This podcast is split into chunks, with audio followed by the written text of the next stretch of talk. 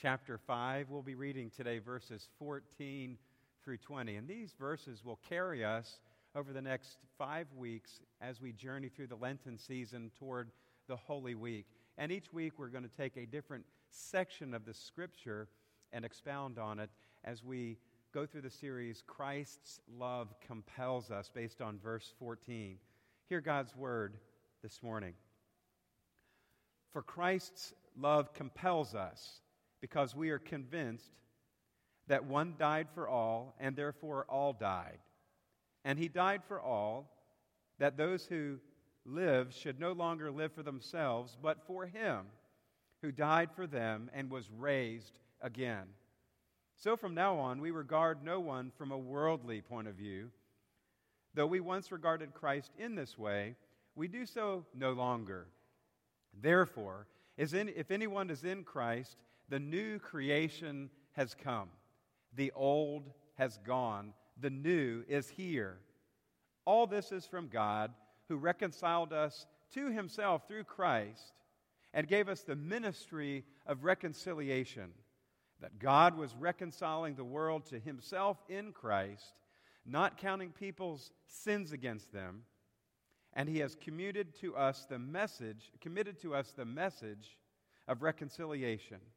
We are therefore Christ's ambassadors, as though God were making his appeal through us. We implore you on Christ's behalf, be reconciled to God. The word of the Lord. Thanks be to God. You'll recall from our earlier messages this winter on 1 Corinthians that the Apostle, Paul, the Apostle Paul spent 18 months in Corinth as he founded the church there and helped to equip leaders and mentor them and to see people come to Christ and the church thriving. He helped to provide a sure, firm foundation in Jesus Christ's ways and teachings there for the people. He preached the gospel, mentored leaders, and taught them how to live fully devoted lives to Christ Jesus. Later, you remember that he received, there were news that there were serious divisions in Corinth, and Paul would send Timothy there to help the church to get things straightened out. Maybe Timothy could be seen as that first church consultant to go down and help work things out. And Paul also wrote the letter that we have as 1 Corinthians to be a model, to serve as an example for how the church could model health and growth, resolve its differences, and to be about the work of being a vibrant church in Corinth. Sadly, things got better before they would get, things got worse before they would get better. And Paul had to make what he calls a painful visit there to the church. And that's recorded in 2 Corinthians 2, verse 1. He confronted the troublemakers that were dividing the church. But this did not prove effective. And as you read through his letters, you know that there weren't many things that gave him more grief than the troubles at Corinth. Paul wrote what scholars call a severe letter, which was delivered by Titus. 2 Corinthians chapter 2 and then chapter 7 refer to that letter. And after a great deal of distress and angst, Paul finally got a report from Titus and was relieved to hear the news that things were indeed better. The church had resolved many of its issues. And it's after hearing this report from Titus that Paul then writes Second Corinthians. It's primarily a letter of encouragement. There are several objectives in the letter as we spend time over the next several weeks on this part of Second Corinthians. He wanted the church to forgive and restore the people who caused the trouble. That's hard to do, and he said it needed to be done. He also wanted to let them know that his travel ch- plans had changed and that he wouldn't be able to come as he had originally planned. He also wanted to encourage the church. The first seven chapters of Second Corinthians are about encouragement. The word comfort or encouragement means to be called to one side for help. As when one of our church members is in the hospital or sick or having trouble or has experienced grief and loss, we come alongside to encourage them. The Greek word is paraclete. It's the same word that describes our comforter in the Holy Spirit. Jesus says, I will give you a comforter who will come. Well, this verb for comfort or encouragement occurs 18 times in Second Corinthians. The noun appears 11 times. So that's almost 30 different uses of comfort or encouragement. Paul wanted to help this group of people who had been through so much, who had been divided. He, he wanted them to see, to experience healing, and maybe some words of encouragement would help that to happen. He also wanted to help them to finish the offering that they had started that would go to help the needy believers in Jerusalem. And then finally, perhaps nowhere else in Scripture do we gain such a clear insight into Paul's own struggles as a preacher. He writes of having been persecuted, of having nearly died numerous times. He describes his thorn in the what? Do you remember that? Thorn in the flesh. And he also speaks about God's grace that was sufficient for him. He heard those words, My grace, Paul, is sufficient for you. All of this is in Second Corinthians. I commend it to you. Is if you are one who needs encouragement, start there at the beginning and read through this letter. It's a beautiful letter. Some people thought that Paul was out of his mind. And in verse 13, he, he says, Hey, if we are, it's for God that we are out of our minds. And he says, if we are in our right mind, it's for you. So he's trying to encourage the believers that his care for them is genuine and that he steadfastly wants the best for them. This leads us to the key verse for our entire series, verse 14. For Christ's love compels us.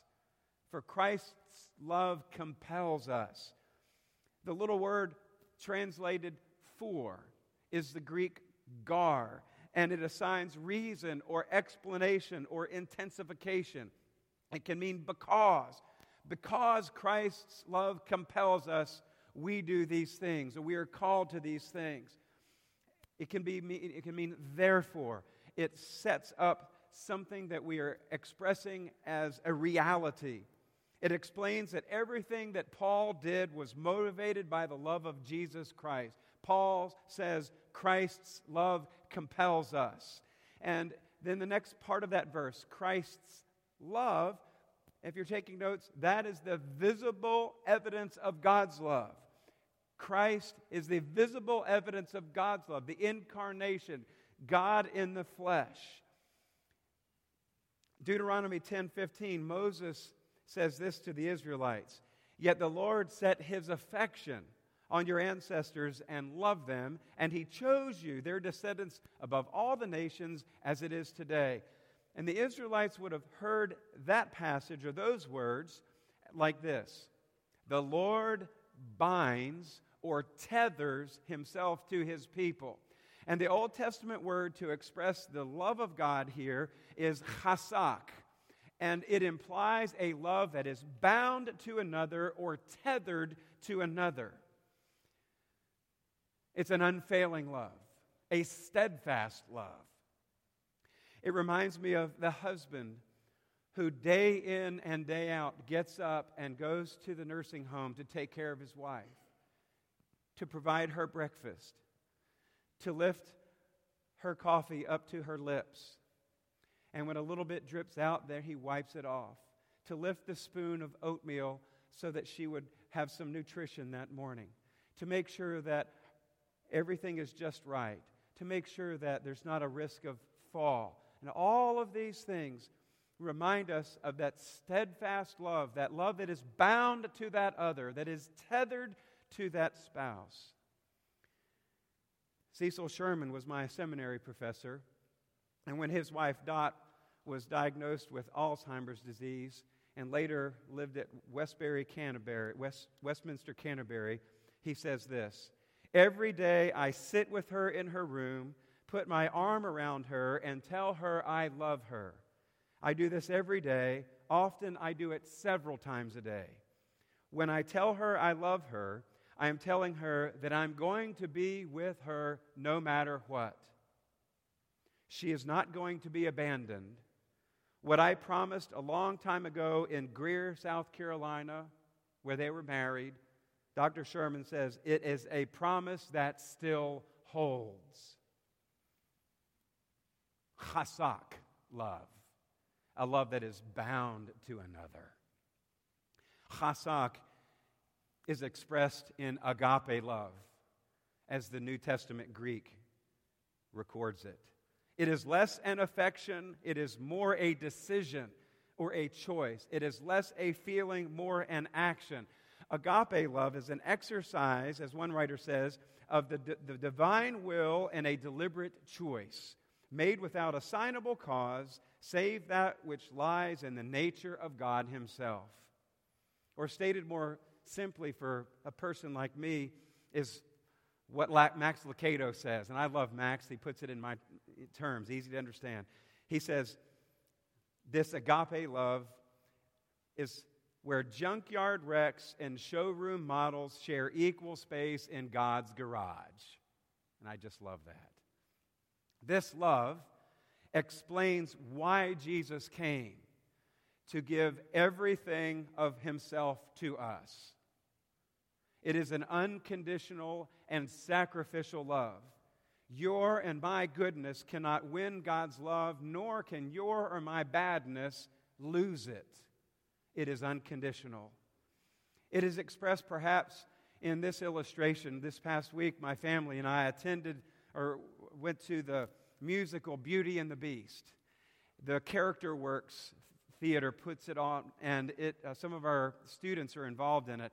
And it's just a great story. No matter how many times you've seen the movie or seen it in the musical, it's always as if you had seen it for the first time. And there's that one part where, you know, Belle is searching for her father, Maurice, and he has been captured and is imprisoned in the beast's kingdom. And Belle searches for her father and finds his hat there at the gates, and she goes in and then the beast confronts her, and what are you doing? And she's here to find her father, and there is her father behind the bars of the dungeon. And then she tells the beast to let her father go, and he will not do it. And then she says, Well, let me take his place. And the beast is confused by that, confounded by that. But the beast says, Okay, but you must promise to stay here forever. And she says, You have my word. Done, says the beast. And he frees Belle's father. Belle was willing to take her father's place that he might be set free. And this is a picture of the unconditional love of Jesus Christ, the life giving, life changing love that compels us to act in this world. Christ's love compels us. Suneko is the word. Christ's love compels us. Suneko.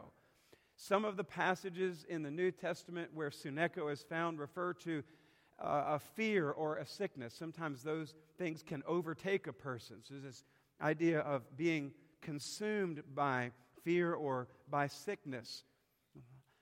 Some of the passages are about being surrounded when things press in on you. It's used of boats that go through a tight channel where there's not room on either side, just, just like the Isthmus of Corinth. Um, if you've ever been on a cruise and have gone through there, there's not much room on either side. It also reminds us of how we face trials and temptation, like Jesus when he was in the wilderness and was tempted by the devil. And you heard that passage read earlier where he overcame those temptations by relying on the Word of God. But the temptation was surrounding him or encroaching upon him, and he stood firm on the word of God. And other uses of suneko refer to being compelled or drawn into something, and this really gets at this understanding of Christ's love compelling us, us, we who are believers in Jesus today. It's not a forceful love. It's, it's not a love that pressures us. It's not a love that requires you to sign something and act. It is a love that compels us. See, we're so overtaken, so compelled by the unconditional, unconditional love of Jesus Christ that we are compelled to act on His behalf. We have to do something, we have to share His love. Christ's love compels us. And because of Christ's love for us, we are compelled, if you're taking notes, to do the right thing. That's called passion. When God wells up passion within us and we feel like we cannot not do something, we've just got to act on those passions that God has welled up inside of us. We cannot not do something. That's the second thing I want us to take away today. There might be something or someone you see in the community or in the news or in this world, and you are like, I cannot not do something. Christ's love compels me to engage in that mission or ministry. And third, we are drawn into a deeper commitment to God. That overwhelming, compelling love draws us closer to Him and we will want to draw closer to God. We will desire a deeper commitment to Him. To live on mission for God, to advocate for justice, to become a new creation, to live toward reconciliation between God and our fellow believers and neighbors. We begin this journey today as we break bread together in Jesus' name. Christ's love compels us. Jesus met with his disciples the night before he died on the cross, and he took the bread and he gave thanks and blessed God and blessed it and said, This is my body. Take, eat. As often as you meet, this do in remembrance of me. And in the same way, Jesus took the cup and he poured it out, blessing God, giving thanks and said, This is my blood which is shed for you for the remission of your sins. This is the new covenant in my blood. As often as you meet together, drink it and do this in remembrance of me. Almighty God, we thank you that we can gather.